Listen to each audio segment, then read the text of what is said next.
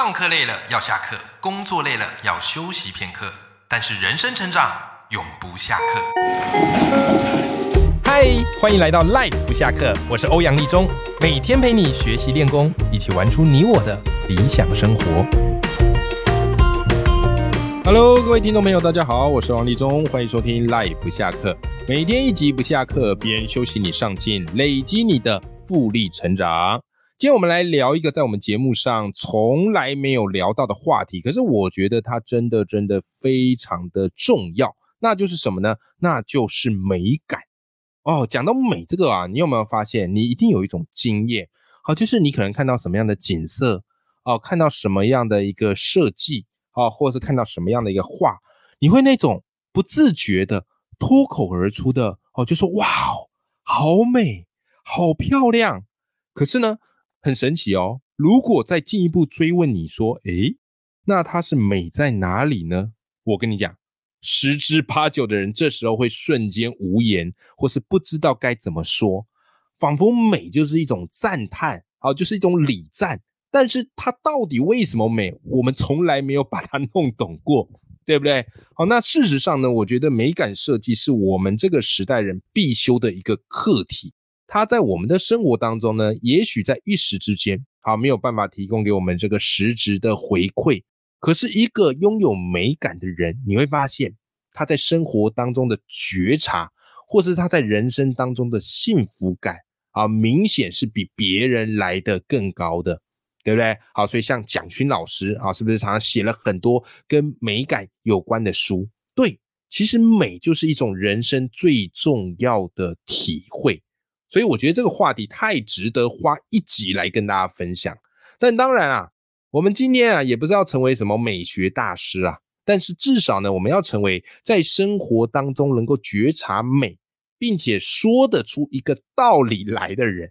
那这种美感的提升，对我们不管是生活上或是创作上，我跟你说，都会有非常明显的注意啊，都会有明显的这个帮助。OK，好，所以今天来跟大家来聊聊我们普通人最简单而且也最快速可以提升美感的几种方法。OK，好，那今天啊，就要跟大家分享这个内容哈，是我最近哈前阵子读到一本书，我个人很喜欢。他这本书的书名叫做《晋级的文案》啊，你说哎，晋级的文案怎么听起来像晋级的巨人？对，这个书名听起来颇有动漫感。好不好？哈，它是一本在谈文案的书，哦，作者叫苏欣啊啊，他是在谈文案啊，就在写怎么写广告啊啊，怎么写文案呐，然后来宣传你的商品呐。可实际上，我自己读完这本书的感想就是，我觉得他这本书很特别，因为一般的文案书它会比较商业性一点点，可是这一本文案书让我觉得它的文学感还有美学感。是高的。那这本书里面，他就特别提到了四种美感。好，所以今天内容我就从这本书沿用出来，来跟大家来分享。OK，好，来，那有哪几种美感是最常在我们生活当中出现的？好，我们可以去觉察到。好，以及为什么这些美感，好，它是这么样的动人呢？先跟大家介绍第一种。好，第一种美感叫做极简之美。好，我再讲一次哦。极简之美，什么叫做极简之美呢？简单来说啊，这个极简之美，它的呈现方式是线条很简约，然后注重留白，并且会去去掉不必要的矫饰。好，那当然你会问说，哎，这为什么会有极简之美的这个产生呢？事实上，我告诉你哈，极简之美很有意思的地方，它其实是对于消费主义的一种叛逆跟反动。好，它是对消费主义的一种叛逆跟反动。那因为由于现代嘛，好，大家都喜欢买东西，物欲过载，对不对？好，所以当我们追求繁复之后，你会发现这时候人会想要回归到一种极简，啊，想要回归到一种极简。事实上，极简之美这样的一个概念，哈，最早，好，最早，好，在英格兰有一个逻辑学家叫奥坎，好，奥坎。那奥坎他曾经提出一个原理，他说什么呢？如无必要，勿增实体。这个就是后来非常有名的叫做奥坎剃刀原理。那简单来讲，就是说要去剔除那些不必要的繁琐和累积，用最少的资源达成同样的目的。好，这个叫做奥坎剃刀原理。好，所以极简之美是在我们生活当中非常容易出现的一种美感，而且它也很容易吸引大家的注意力。那讲到这边，各位赖粉们，来，我们回想一下哈，你今天走在这个百货公司，或是走在这个商场啊，回想一下啊，那些知名的品牌，有没有哪个品牌？让你想到它非常的符合极简之美的审美趣味。好，给你思考一下下，好，给你三秒钟，三、二、一。我相信哦，很多人脑海当中浮现的第一个念头叫什么？无印良品。哦，无印良品，对不对？好，无印良品这个品牌，为什么？你想到无印良品这个品牌，你会想到什么？你有没有发现它没有过多的设计，全部都是原色？你看它的衣服，清汤挂面啊，白色、褐色啊，浅蓝色，就是干净单纯，上面也没有任何的图案或是做任何的雕饰。哎，可是不知道为什么穿起来就特别有文青味，对不对？没错，因为无印良品本身就是在奉行这个所谓的极简之美。那这个无印良品，它其实是日本的一个家居品牌。它就是把这个极简的风格运用到极致。那无印良品他们后来有出一本书啊，叫做《无印良品 MUJI 式》，好 M U G 哎 Z I 式，好在这本书里面，其实，在书里哦，他有去阐释，哎，为什么无印良品会这么的成功？你走到哪里，好，几乎都会看到他们这个店家，对不对？好，那其中有一个很重要的关键，很重要的无印良品的设计心法，我来跟大家分享一下。他说什么呢？他说无印良品啊，透过去除商品中的多余成分，将和尽清极的生活理念传递给消费者，借此来突出品牌的特色。OK，好，所以这个就是无印良品哈，之所以会吸引我们的目光，大部分的设计的商品都很繁复嘛，都很光鲜亮丽嘛。都很富丽堂皇嘛，可是无印良品的这种清汤挂面、宁静致远啊、极尽美好，甚至带有空灵的感觉，就会让人感受到非常的舒服，没有压力。因为人在审美的观感当中，本身就是趋向于极简的。OK，本身就是趋向于极简，只是后来的这种消费主义把我们推向另外一种华丽跟物欲。OK，所以这是第一个好最简单的美感，叫极简之美。OK，好，再来，那第二种要来跟大家分享什么呢？来，第二种好的美感叫做什么呢？叫余味之美。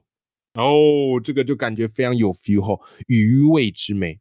最简单的，你回想一下嘛，我们说喝茶，对不对？茶这个东西呢？大部分人一想到茶就觉得，嗯，就没什么味道。可是你看哦，任何茶的广告或是任何茶的宣传，他们强调什么呢？他们说强调是这个茶喝下去也许有点苦苦的，可是你喝完之后抿一下，你会有一种回甘的感觉，对不对？这个回甘就是所谓的余味。那这个回甘就是所谓的余味，好，所以余味之美呢，其实我们生活当中的美感，好的另外一种，好，另外一种。那其实哦，余味之美在谁身上表现最淋漓尽致呢？有一个日本导演啊，我不知道你有没有听过，好，叫做小津安二郎，好，小津安二郎非常有名，好，你可以稍微去查一下哈，非常非常有名的一个导演。那小津安二郎哈，他曾经说过一句话。他说：“电影和人生都以余味定输赢。”所以你会发现，小金安二郎的电影哈，会有意识的去追求这个所谓的余味。啊，那到底什么叫做余味呢？我们换一个最简单的角度来讲，就是你想要表达的内容，你不直接的去道破，不直接的去点破，而是借由某一种情境，借由某一种隐喻或者是氛围，干嘛？让观众自行的去感受，好，所以有些电影你会发现，你看完之后，它不像那种好莱坞电影爆炸、爆破，哇，血脉喷张，啊，反而像清汤挂面，淡淡的。可是看完之后后劲很强，这个就是所谓的什么呢？这个就所谓的余味，哦，就像是我们在诗词里啊，比方说诗歌，始终有争议，欲辨已忘言。对不对？余味之美啊，或者说欲说还休，却道天凉，好个秋，余味之美。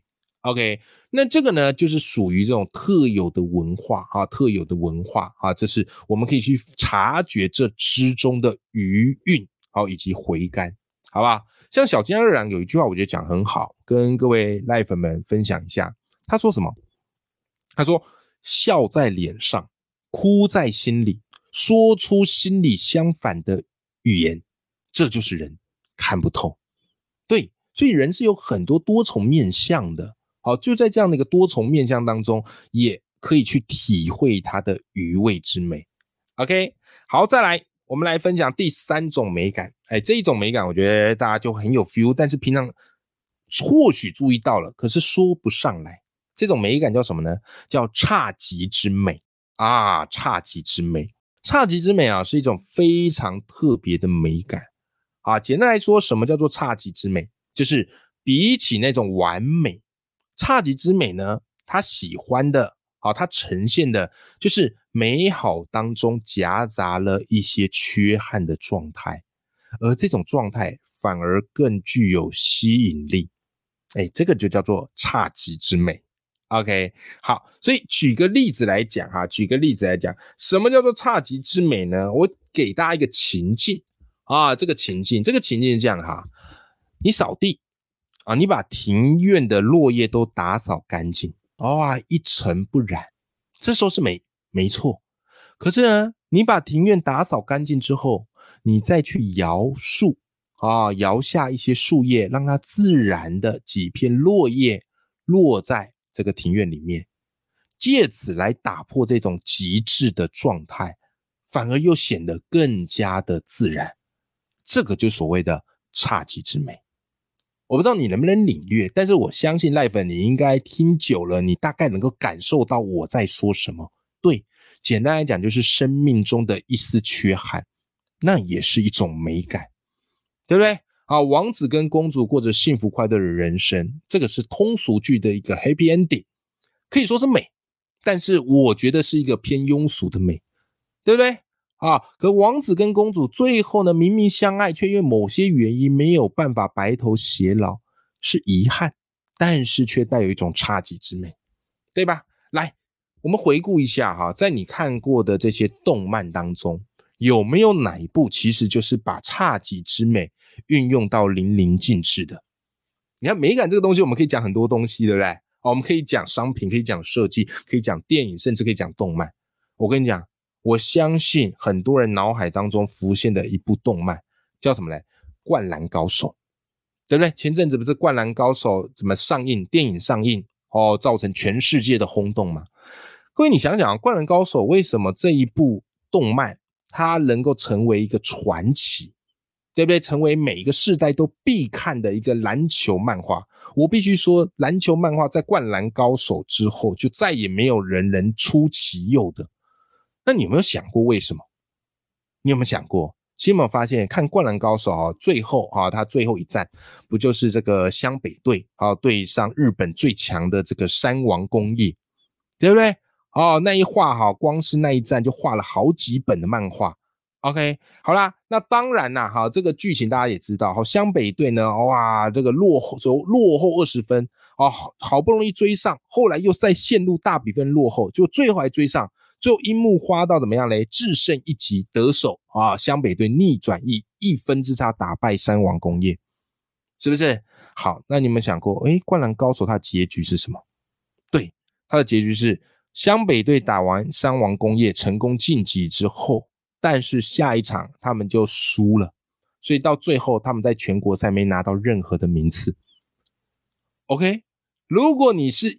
很普通的读者，你看到这边，你可能就会觉得，哎呦，烂死了！怎么最后没有拿冠军，或没有拿亚军，得个名也好啊？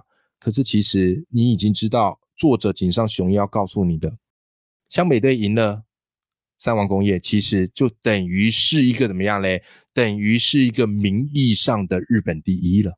至于他们后面要赢要输，那也不是那么重要。但正因为留下这一丝遗憾，才能够让《灌篮高手》这一部动漫。成为了大家心中的神作，这个就所谓的侘寂之美。好吧？这就所谓的差级之美。好，最后一个啊，最后一种美感叫什么呢？叫强迫症美学。OK，强迫症美学。好，强迫症美学什么嘞？它会运用这个所谓的对称、色彩，好，甚至是空间的精密的切割，然后让受众带来一种有掌控的安全感。OK，失控会让我们觉得非常的害怕，但是能掌控的美感，其实现代美学当中也很重要的一块。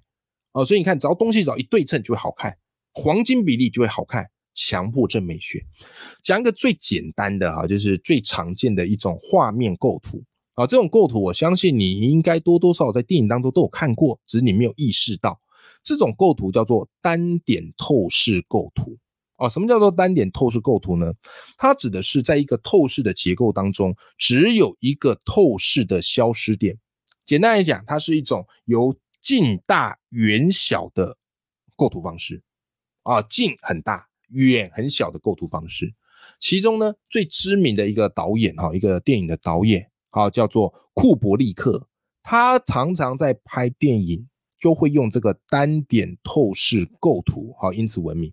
好像是他的这个电影《鬼店》啊，《奇爱博士》啊，或者是《二零零一太空漫游》，都用了这个单点透视构图的结构。好吧，哈好，所以强迫症美学运用这个对称、色彩还有空间的精密切割，这个也是一种美感发挥的极致。OK，好啦，今天节目当中啊，跟大家分享哈，就是四种比较基本的美学啊，打开你的这个美感的雷达啊。我们回顾一下，第一种极简之美，好像是无印良品；好，第二种余味之美，好像是小金安二郎的这个电影。好，第三种，好差级之美，好像是灌篮高手，哈，最后湘北队没拿冠军的那一丝遗憾。最后一种强迫症美学，好像是这个库伯利克，哈，他单点透视的电影构图。OK，好，这四种美学，我相信可以开启大家对于美感的一个认知。好，下一次不管是你逛商店，或是路边随便看，啊，你有没有办法看出这些有意思的审美趣味？提升一点我们生活的美感，我觉得对我们的人生会更加的幸福。好了，今天我们这期节目就到这边，好，希望对你有一些帮助喽。永远要记住，眼里有光，心中有火的自己。我们下期节目见，拜拜。